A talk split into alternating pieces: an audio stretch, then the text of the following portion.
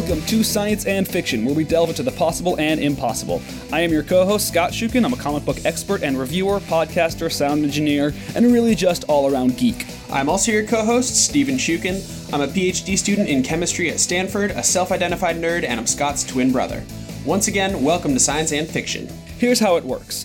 I will present Steven with some crazy sci fi concept and explain where it comes from, and he will help us determine if it's at all possible, and if not, how we might fix it to make it possible. And then I'm going to present Scott with a scientific fact, explain it a little bit, and then we're going to come up with a way to extrapolate that science into something fit for bona fide sci fi. Neither of us has heard what the other is bringing to the show, so our responses are totally improvised. Now, that last part isn't totally true for this episode because this is the beginning of a three part series I'm going to be doing on Christopher Nolan's Batman. Wow, we're actually So, doing it. So I didn't know are. that before we started the show. Didn't Yeah, know yeah, I guess I, I did tell you last week, but I say a lot of things. Yeah. Um, so yes, I watched Batman Begins again over this last week, and Awesome. that is what we're going to talk about. So I don't have one specific thing like I usually do Mm-hmm. because we're going to kind of break down uh, some of this stuff. Yeah. Good. Uh, the the first one that I that I want to talk about, which is to me the most ridiculous. Let's talk about the big MacGuffin in Batman Begins, Uh huh. right? Where the the premise, the most iconic OG premise of Batman, not from the very first of his appearances, but the original Joker plot is poisoning the water supply. Mm. So that's sort of the premise of this one that the the League of Shadows, uh, League of Assassins, whatever you want to call them, their thing is that they kill criminals, and they have decided that Gotham is so full of criminals they need to kill Gotham. Right. So they team up with the Scarecrow to put his fear toxin into the water supply, and when the fear toxin affects everybody, Gotham will kill each other and burn and riot, and thus they will have cleansed Gotham. I guess. Really, I didn't realize that that there was a League of Assassins who were sort of an accessory. I, I sort of remembered Scarecrow being his own guy. Yeah, no. Scarecrow was sort of working. He did have his own thing, but he was also working for uh, Liam Neeson's character, Right. Henri Ducard slash Ra's al al- Ghul is that? Oh yeah. Yeah, well, it's it's weird. So he he's originally introduced. He's credited in the movie as Ducard. Henri Ducard is one of the uh, characters that trains Batman before he becomes Batman. When Bruce Wayne leaves and is like, "I need to learn to be Batman," he trains with a bunch of people. Henri Ducard is always one of them in the comics. Yeah. So what they do in the movie is they make him part of the League of Assassins, and it's or, er, sorry they call it the League of Shadows in the movie. It has been the League of Assassins for a long time in the books. Okay. Since the movie, they've got this whole League of Shadows and League of Assassins both exist thing, but we're not going to get into Huh. any of that. Sure. So anyway, Henri Ducard sort of becomes Ra's al Ghul slash Ra's al Ghul, however you want to pronounce it, uh, because they say it's just a title, the Demon's Head, and so he is and is not Ra's al Ghul. Hmm. He has his people capture what it's only called a microwave emitter in the movie. Hmm. So it's it's this experimental technology that Wayne Enterprises is developing. It's designed for desert warfare. It uses this is exactly what they say. It uses focused microwaves to vaporize the enemy's water supply. okay. Yeah. So the idea is your enemy's got like a water tower, I guess, in their base. You point this thing at it, and it all becomes steam or water vapor. That's so funny. I'm imagining myself like in the lab. We use these. Uh, they're sort of like hair dryers, but they're really hot, and we call them heat guns. And we use heat guns to heat up solutions sometimes. And I just like sometimes you have to wait forever for your solution to boil. And so I'm just imagining a guy with a heat gun up against a water tower, just checking his watch, like, yeah, it's take forever to vaporize. oh, that's funny. Okay, so I guess we're already hit our first obstacle in the time it takes. yeah. Um, Yeah. And so when when this thing is turned on, uh, pipes start to burst, and so the idea is the fear toxin at the end of the movie is in the water supply, but it is an inhalant. It can't be if you drink it, it doesn't do anything to you. Hmm. So they put this microwave emitter on this train that drives through the middle of Gotham. Because that's part of a whole plot thing that's not that important. Yeah. And as it's going, pipes are bursting all around it, and the vapor is is escaping into the streets, and people are becoming terrified. right. So here's my first question: Why people are seventy percent water, right? Something like that. yes. Yes. So why aren't people getting vaporized? Yeah, I mean, they definitely would. I, I, what I'm unclear on is whether it's an it's a directed thing, whether it's like a laser beam that's pointed at the water supply, or whether it's like a bomb that just vaporizes all of the water in the city. So the way they talk about it suggests that it is like a laser, but the way that it works visually, the way you see it in the movie, Uh-huh. it looks like it's more like a bomb. Yeah. Yeah, I mean, yeah, everyone would totally get it. I mean, you're literally cooking an entire city in a microwave, basically. That's really what's happening. And so people's like eyes would be like exploding and stuff. Jesus. It would actually be a very like good Rick and Morty episode to have like a yeah, um a there's world some- that's There's our Rick and Morty uh, reference for today. yeah, yeah, maybe not the last. Um, yeah, it- so that's interesting that they have like both of these pretty crazy ideas. A toxin that's only potent when inhaled, which I have some thoughts about that. And then also, in order to make sure everyone inhales it, we have to have a totally different device, which is a thing that vaporizes all of the water in the pipes, but not all of the water everywhere else. Uh, yeah, this is this is not going to earn a ton of points. Um, is that it? Can we dig in? That well, that's that's it for the microwave banner. But I do want to tell you one more thing about it. That the first Yeah. time we see it get turned on, it's on a cargo ship in the ocean, That's great. and all that happens is like you see like some pipes start bursting. They say the damage to the ship was catastrophic, but Mhm. uh, as far as we know, the water underneath the ship was fine. Totally fine. Yeah, I mean that sort of makes sense that like maybe there's so much so much less water on the ship than around the ship that like it you could be vaporizing that stuff, you know, and only heating up the water around the boat, uh not to the point of of vaporization. Um yeah, I mean it's so funny. I'm actually a lot I I'm interested in this toxin that is only potent when it's inhaled, that people are drinking it, because that's not very common, right? I would think that would only be true for like a pro drug that requires heat to convert it into uh, an actual active drug. And so it's not really the vapor part, but the actual chemical structure that changes because of heat.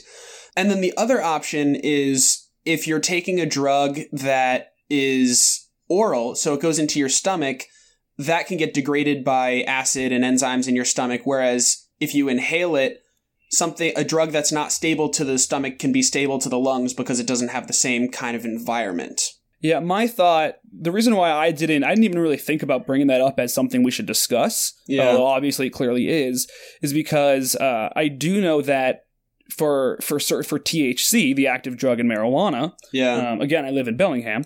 Uh, you need you need to heat it. That's why that's why you make brownies out of it or whatever. Uh, is that true? I, I think I, I don't think you need to heat it actually. I think that it's already in the plant and as long as you extract it, it just so happens that all the methods for extraction involve heat. Okay, Like so I- the heat doesn't create the active ingredient or doesn't it, the heat doesn't activate the THC. The No. heat just gets it to bond to the butter so you can make brownies. Yeah, exactly. Okay. But I mean, it changes the it changes the pharmacokinetics. So if you smoke it, you get high way faster than if you eat it, which everyone knows. That's true. I am kind of sold on what you said about the stomach acids, though. Yeah, that right. this the fear toxin could very simply not be strong enough to withstand stomach acid. Yeah, right.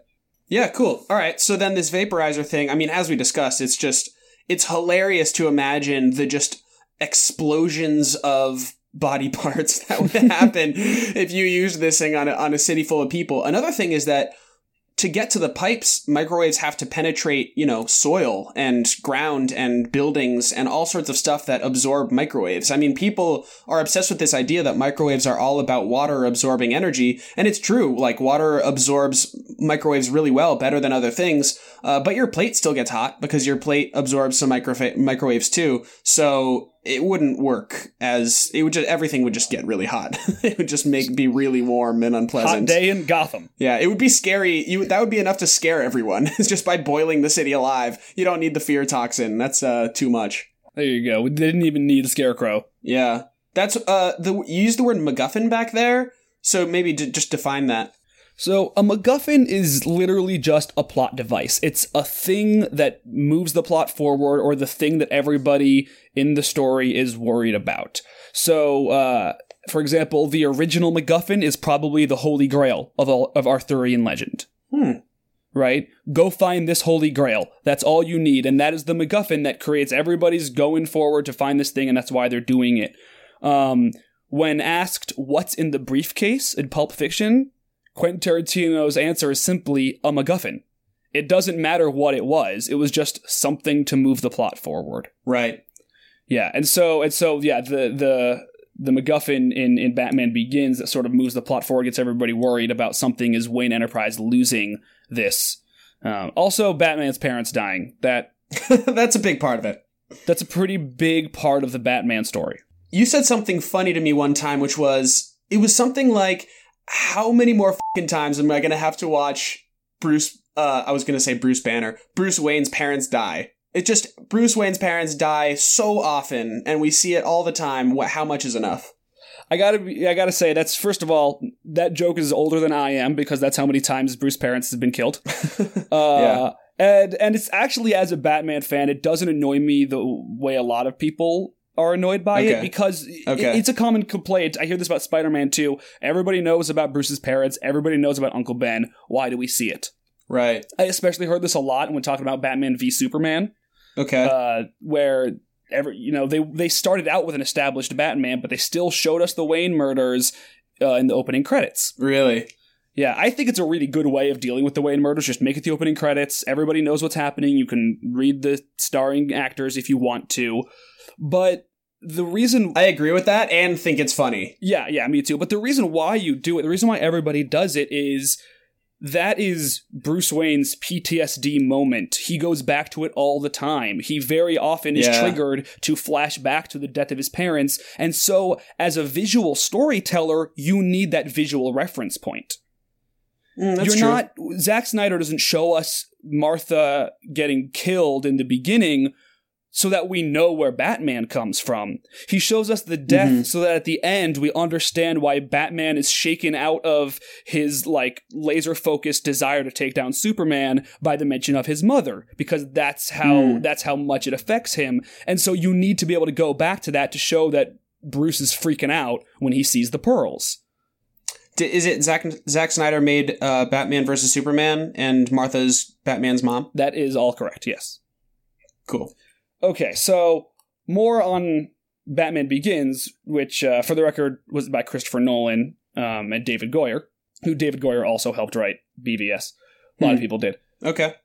So in Batman Begins, they do they do show a lot of where Bruce came from and how you know the sort of the techie part of here's how it happens is the montage where Bruce Wayne goes to Lucius Fox and says, "Here's all this gear I need." Mm. And the one that stands out to me the most, well, first of all, there's the small thing of the Batmobile, which is this giant, this giant tank-like car Yeah. that was designed to help build bridges in in war. It was too expensive to be profitable, but the idea is you could jump over a canyon in it, it would tow cables, and they could get they could build a bridge. Huh. Did they say that in the movie? They say exactly that in the movie. Huh. That they couldn't basically they couldn't that. get the cables and bridges to work, but the vehicle worked fine. So Interesting. that's why they still have it. So as they're as they're test driving it, Lucius Fox says you can press this boost and it'll create a rampless jump. I would love to see. I would. I mean, I'm not an engineer, so I actually can't really evaluate. Like, it may it may make sense to build a vehicle to carry cables across a canyon, but that just doesn't seem right. Well, that's that's not the issue. It's, it's Sorry. it's yeah. Keep going. it's rampless jump that bothers me. Yeah. Right. That's the big thing. Is that like I, I believe you could jump something over a canyon and you Right. could have a cable with you. That's Yeah. real easy. Yes. Doing it without a ramp suggests some sort of lift, and no amount of speed gives you lift without wings of some sort, right? Well, I I immediately thought of hydraulics. Just wheels. The wheels push against the ground. That's fair, and we do the wheels do look like they are on hinges that they could do that. Uh huh. But I will say the way that it shows us in the movie is when he presses the button, a jet engine ignites in the back of the Batmobile and it rockets forward. Oh yeah, yeah. That's that's not uh, that's Doesn't not make real. any sense. Yeah, you think like maybe yeah, no way.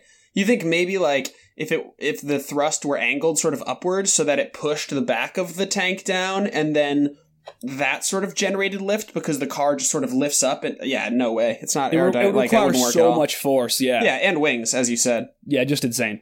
Yeah. So Batmobile easily. That's just ridiculous. Should have just been this- hydraulics. You're right. It should have been. Yeah, just crazy, just- crazy strong. But they wanted to put a flamethrower on They the back wanted of a the rocket. Batmobile. Yeah, they wanted it to be a rocket. So the the craziest part to me is the wings or the cape or whichever one he chooses for it to be. Uh huh. Lucius describes it as memory cloth. It's regularly flexible. He picks it up and it's just normal cloth. But if you put a current through it, he says the molecules realign and it becomes rigid. And it sort of inflates. It looks like it almost inflates and becomes taut. And, and you know, if it's on a rigid skeleton, it'll poof out. Yeah, that's interesting. That's actually not too far from reality. I mean, there are materials called um, piezoelectrics, for example, where their electron conducting and resisting properties uh, change based on how much pressure you apply to it. And I think there are cases also where, yes, there are, where you can apply a current to a material and it will expand or contract. So that's not too far off from rigidifying. Yeah, well, I mean, the, the skeleton has to be rigid, but all it says is that the molecules, quote, realign. So if, if, like you say, expanding, to me, that's the one that works the best. Right. And I'm also referring most of this time to materials that are sort of we call them extended solids and they're basically a single very large molecule and it's atoms that are realigning rather than it would be a little bit less accurate to call them molecules that realign. I think that there are organic materials that are made of organic molecules that their structures do change based on certain things like oxidation and reduction electrochemistry, but I don't think that uh, applying a voltage to those kinds of materials would rearrange molecules. I think that's a small, I would say just rearranging atoms. Wow. So the terminology is a little wrong, but you're saying that like when Batman is falling and his cape is flapping, and then he runs a current through it, and then all of a sudden his cape becomes taut and he can like glide down on it. That that part actually holds up. Yeah, I would give it. I would give it probably a solid C or a B, uh, because of what I just said. That there are materials now. A, a fabric-like material that's a whole different story. Something that's flexible and soft and insulates you for warmth or something. Just, I guess, being flexible in this case is all you need, so that the wings are collapsible. That then will become totally rigid when you. I mean, that's obviously science fiction, uh, but in principle, it could happen. So the most believable part of all the things that I we have the villain's weapon, we have the Batmobile and Batman flying, and Batman's flight is the believable one. That's the one. That's it. That's the B. That is hilarious. The B grade. Now there's there's I'm using up uh, a certain amount of time here, but I I do have one more thing I want to talk about just because I think this part is really cool and I feel like it's going to get a solid grade. There's a little whistle in Batman's shoe that emits a sound or frequency that makes a bunch of bats fly to him. Like Oh, a cool. dog whistle, but for bats. Yeah. That sounds legit to me. Yeah, for sure. Especially because uh, I think most people know this by now, but bats being able to see in the dark is because of echolocation, which is all based on them being able to hear frequencies that other animals can't hear. So, yeah, totally. Cool. All right, you know, I expected a little bit worse from Batman Begins. I'm I'm I'm kind of impressed by it. Yeah, I think the practicality of the fear toxin thing, and also like a fear toxin on its own, would be a huge advance for science from what we have today. There isn't a molecule that you could take that would make you just afraid. I mean, the, the psychoactive molecules we have stimulate your brain in, in t- ways that are too non selective for that. And then, of course, the idea that it's just an inhalant and has no effect drinking is beyond feasibility and then to be, to be able to provide a dose of it to the entire city and provide it via vaporizing the water that's all crazy but the gear is the gear is pretty solid i think in terms of science i mean that's the thing is like engineering needs to go a much longer way but that's a different podcast Right. Right. And that's and that's where science fiction that's I think where good science fiction comes from. That's what we're all about on the show is it's all good except for it needs a little bit more and that's where it becomes fantasy. absolutely And that's the fun of it. Um, and that you know it does kind of make sense that Batman stuff is pretty solid, but the villain stuff doesn't really make sense because in in Batman comics, Batman's just a man and his villains are not. Yeah, I was thinking about I was thinking about the difference between science and engineering when Mark Zuckerberg was doing his testimony this week because it seems like computers sort of advanced so much faster than the public was able to grasp. The fact that our legislators have such a poor understanding of computers is different than, you know, biological sciences have progressed, but just not quite as fast. And I think people are able to, and I'm going to talk about one of these, I'm going to talk about this very technology today. People have responded to biological things that are scary in a way that's pretty informed relative to how they respond to computers. It's just totally mystical to them. And I was thinking that science um, progress, yeah, go ahead. I don't know if I would grant that premise when yeah. the bunch of people are giving their kids measles because they're afraid of a vaccine for measles. That's very true. And I think, but I would also say that those same people who, like anti vaxxers, are even further from understanding computers than our legislators are. At the very least, we're able That's to fair. educate our le- legislators about bioethics. But and this was just a thought that science progresses slowly. Science is very hard, whereas with engine, you know, a computer is built of components that are all pretty well understood by scientists. It just took engineers to put it all together, and I think that can happen much faster. I, I believe you. I mean, you would definitely know better than I, but that sounds right to me uh, and is really fascinating. Although I wonder if it's less about the speed at which science versus engineering go and more about how new some of these things are. Engineering is not new, but computer engineering is very new. Right. And so going from, you know, we've got nothing to we've got this might be easier given all the scientific history that we do know, whereas science started from, uh, you know, less of an informed place. Yeah. Like we with we we made computers, we already knew about electronics. Right. But we had to discover the electron and we didn't really have anything to go on except for lightning. Yeah, exactly. I could be wrong though in that, you know, in a few decades I'll be talking about whatever biotechnology we have then in the same way as what I'm talking about computer technology now. Right, but the word technology is still in there. There'll still be incredible engineering right. advancements that allow biotech to go forward. Yeah, I think that's yeah, that I think you're right. Particularly the miniaturization of everything. Yeah. So this is a great segue to my uh, science fact. All right, let's go. And the science fact is, and, and people know this pretty well right now, but scientists have discovered ways to edit the genome of a cell and therefore an organism that is easier and faster and more reliable than ever before. And it's probably going to change life as we know it very soon. So, genetic editing is what you're describing, which to me sounds like, right, changing the genes of something, deciding that it's going to have red hair or brown hair, for example? Yes, yes right. How, how is my life going to change by this? Just give me sort of an example of, of what you mean by it'll change things.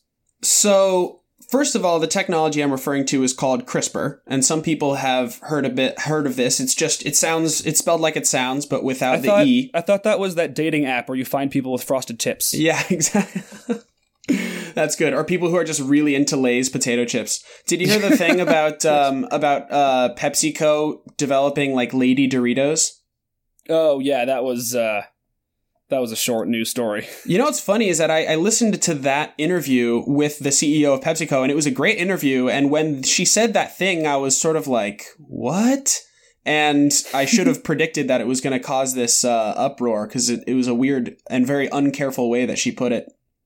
Anyway, yeah. uh, no, CRISPR is uh, not a dating app. Um, but to answer your question, it's going to change our lives because it has the potential to cure genetic diseases and it has the potential for people to edit the genomes of their children or rather their embryos, the embryos of their children and select traits that they want.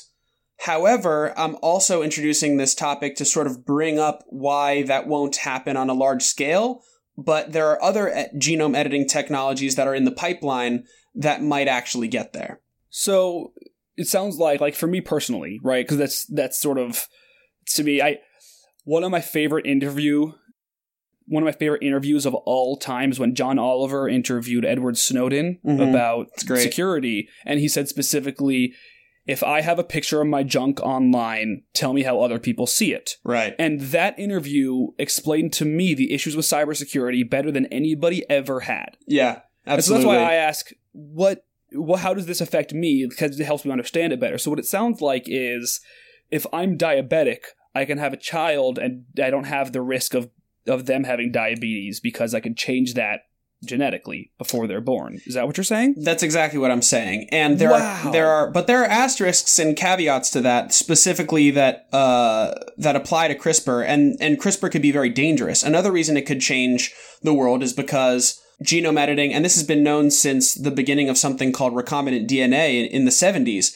People were really freaked out about recombinant DNA, which I'll define in a moment, because they were afraid that people were going to accidentally make superbugs that would just kill everyone on accident Interesting. they were worried about hazards. So what recombinant D- DNA is is just taking a DNA molecule and using enzymes to take out a gene and put in a gene from a different organism and basically creating hybrids. And it's a very slow process and it's very low efficiency and it's error prone, but it works. And then you put that DNA into an organism. And if it starts using it, then you have an organism that never existed before. And people were really worried about new kinds of life being created in the laboratory. Interesting. And uh, how's it been so far? Any any apocalypse scenarios that I missed? No apocalypses yet, but in the 80s, what happened is that people started to look into how to change eukaryotic genomes. So I just talked about viruses and bacteria, but yeast cells are eukaryotes. I think yeast is technically a fungus. Um, but being a eukaryote, which means it has like uh, a nucleus and mitochondria, that makes it much closer to a human cell and to a plant cell. And in the 80s, something uh, specifically, there was a 1989 paper where homologous recombination was introduced. So basically, the, the, the idea here is that you sort of wait for a DNA strand to break already in your nucleus. And then you have enzymes in there that take advantage of that and insert a gene that isn't natural. So every once in a while, our DNA breaks and we have repair machinery that's built in to fix it. Recom- homologous recombination hijacks that, but it's very slow and inefficient. But that's still amazing. Yeah. Wow. Yeah, so that was in 1989. And then in the following decades, people were improving on this by trying to actually cut the DNA on purpose. So that's called a nuclease, is an enzyme that actually cuts your DNA. And the two most popular technologies based on nucleases are called zinc finger nucleases and TALENs, which is a, a an acronym I don't have to go into. But as I said, these are enzymes that actually cut the DNA on purpose, and then you put in the gene that you want, and it seals it up. The problem is when you're cutting the genome, if there's a mistake, that's a pretty harsh mistake, and it's error prone technology, and it's hard to get it to actually work. If you do the experiment, there's a non 100% chance that you'll actually get the gene put in that you want, because it's just tough to do.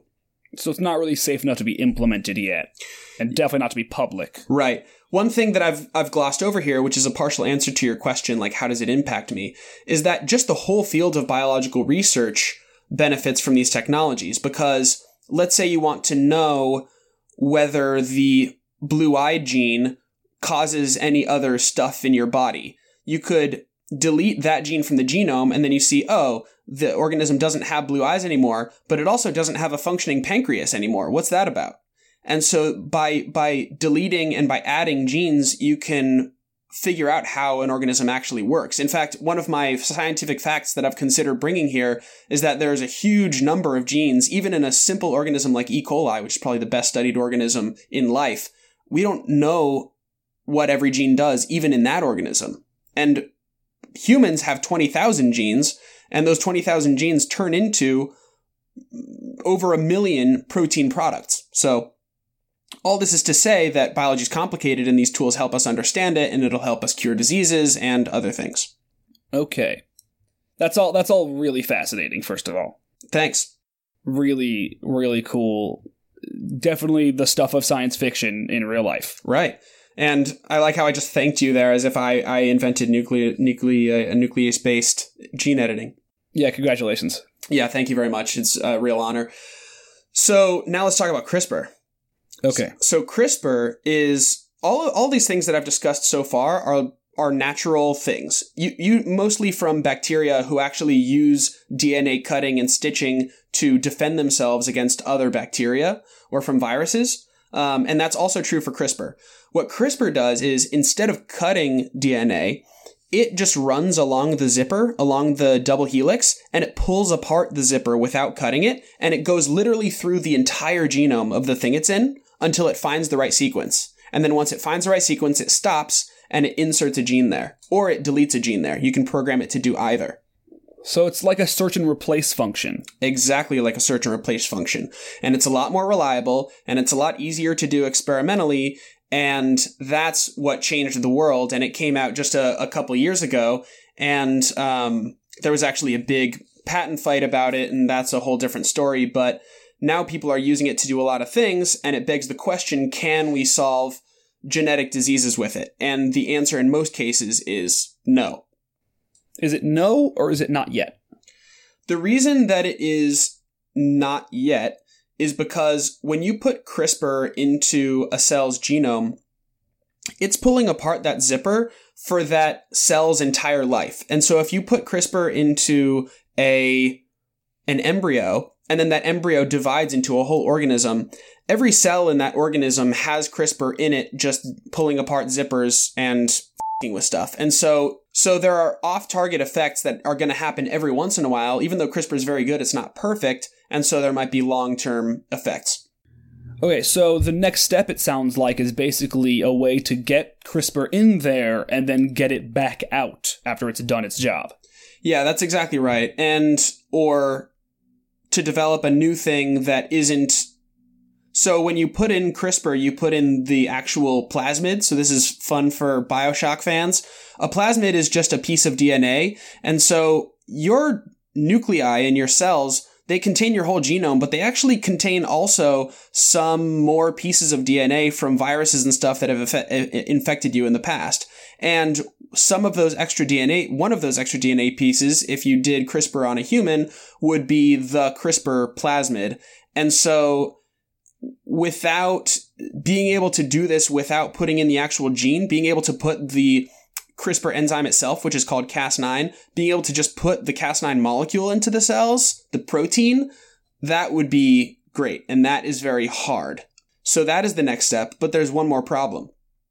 Genetic diseases are not caused by, generally speaking, an entire gene being deleted or added to the genome. Usually, a gene, a genetic disease is caused by what's called a single nucleotide polymorphism. So it's when a single base in your 3 billion base genome is wrong. And if you could develop a gene editing technique that corrected that one nucleotide, then you would be golden. And CRISPR is not good at that. Okay, but there's there's a roadmap. Yeah, for sure. And what's happening now is that people are worried about the long term uh, effects of CRISPR, which is why it's not being taken seriously as a treatment for most genetic diseases. But there are some genetic diseases where the patient dies in their teens. And so, in a situation like that, the alternative, treating with Cas9, doesn't seem so bad. Okay. That actually uh, that goes into where I've been thinking about how to apply this in a fictional world. And and and the the, the first obvious thing to me is that you've got a, a utopia slash dystopia really ready to build right now. Oh yeah. Right? A world without disease, a world without genetic difference. Mm. Um, because like so hair color and skin color are both in your DNA strand, right? Right. So you could effect you could effectively decide to eliminate people of certain colors or hair colors or eye colors if you decided that they were bad. Yeah, and I'm glad you brought that up because I decided to bring up this topic because I'm listening to the audiobook The Gene, An Intimate History by Siddhartha Mukherjee, and this recombinant DNA thing that happened in the 1970s is the chapter I'm listening to right now. But in a previous chapter, he talks about eugenics and how basically the study of genetics got people excited about making sure the gene pool was only allowed to continue from people who had fit genes. And this devolved into pretending that intelligence is purely genetic and there was a racial component, and this is right. basically what gave rise to Nazism and the and the Every, uh, Holocaust. It, right. Every single time we try to decide what is and is not a fit gene, it goes very, very poorly. Right. Um, which again, which again is it, which again leads us right into fiction, right? That you've Right. got a dystopia there. Um, I think uh, my when I think of genetic editing and changing genes, uh, my mind immediately goes to the X Men. Mm, yeah. who, who are all mutants. Um, and there even is uh, a storyline written by Joss Whedon of uh, Buffy the Vampire Slayer and Avengers fame. Mhm. When he wrote the X Men, a scientist develops a cure for being a mutant. Mm. And and it opens up a lot of this sort of semi ethical debate about are is mutant something that should be cured? Right. Now, as with most, as with way too many X Men stories, it focuses too much on the fictional debate and not enough on the parallel metaphor. Right. Um, but I think that's something very interesting where we would have to think to our like you could you could do kind of a very realistic fiction story where we have this world where we can change certain aspects of our children, and now we have this issue of do we where do we fall on religious freedom versus institutionalized institutionalized bigotry and allowing people to choose how their children turn out Right. um, like yeah. that's that's my first thought, and of course, there's a lot of bioethicism that goes with this genetic editing conversation. Right. It makes me think about the fact that the mutants in X Men and also whatever mutants you would create by CRISPR editing a human embryo, their genome is altered from the embryonic stage and it just stays the same throughout their whole life. What would be cool is to be some, you know, millionaire villain who decides to alter his genome after the fact. What I haven't seen and I don't think has been done, but I'm not sure, is injecting Cas CRISPR Cas9 into a liver or some other organ and just getting that one organ's genome to change and then you get a super liver or in the case of some villain a super brain or wings or whatever. Right, so it's a very easy sort of make a metahuman, make a mutant origin story you've got with with CRISPR. Yeah. Interesting. So yeah, so there's a lot of avenues you could go there. You Yeah. could explain how you know you could you could even go the other way and have somebody's trying to make this CRISPR thing work, and they find the spider that bit Spider-Man because that spider clearly Oh, has it cool. going on. You know, he managed to take this mild-mannered kid who uh, has a perfectly living uncle and completely change all of that. yeah, that's brilliant. Um, so yeah, so so this is the kind of thing that that as it like genetic editing itself becomes just really common fodder for science fiction, uh, and it's and it's kind of like uh, how we talked about with the the duplicate the duplication of of rubber, making synthetic rubber as good as organic rubber. Uh, this is the kind of thing that would feel similar to a lot of other sci-fi, but have a little note of legitimacism that scientists would read and be like, "Hey, that's a thing. That's not a fictional company. That's real." Yeah, totally. And I'm, I'm glad you brought that up too, because being able to manipulate the genomes of microbes makes it much easier to hack them into being able to do things we want, like produce polymers and other things like that. So this is how we get Plastic Man. Plastic Man. Um, all right, I think I think that's gonna about do it. This has been quite an episode. Uh, I learned so much cool stuff about genetic editing. We had a lot of good talk about Batman, so we should probably get out of here so I can Yeah. watch Dark Knight for next week. All right, looking forward to it, really. It's fun. And thanks to you for listening to Science and Fiction. Once again, I'm your co host, Steven Shukin. This episode was recorded in Palo Alto and Bellingham, Washington, and was produced and edited by Scott Shukin. And I'm also your co-host, Scott Shukin. As always, Science and Fiction can be found on SoundCloud and iTunes. You can follow us on Twitter at SciAndFic and email us at scienceandfictionpod at gmail.com. That's all one word. Feel free to message us with any questions or suggestions and come back next week for more of the possible and impossible.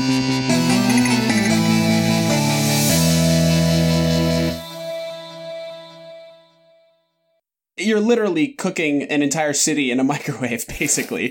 That's really what's happening. And so people's like eyes would be like exploding and stuff. Jesus. It would actually be a very like good Rick and Morty episode.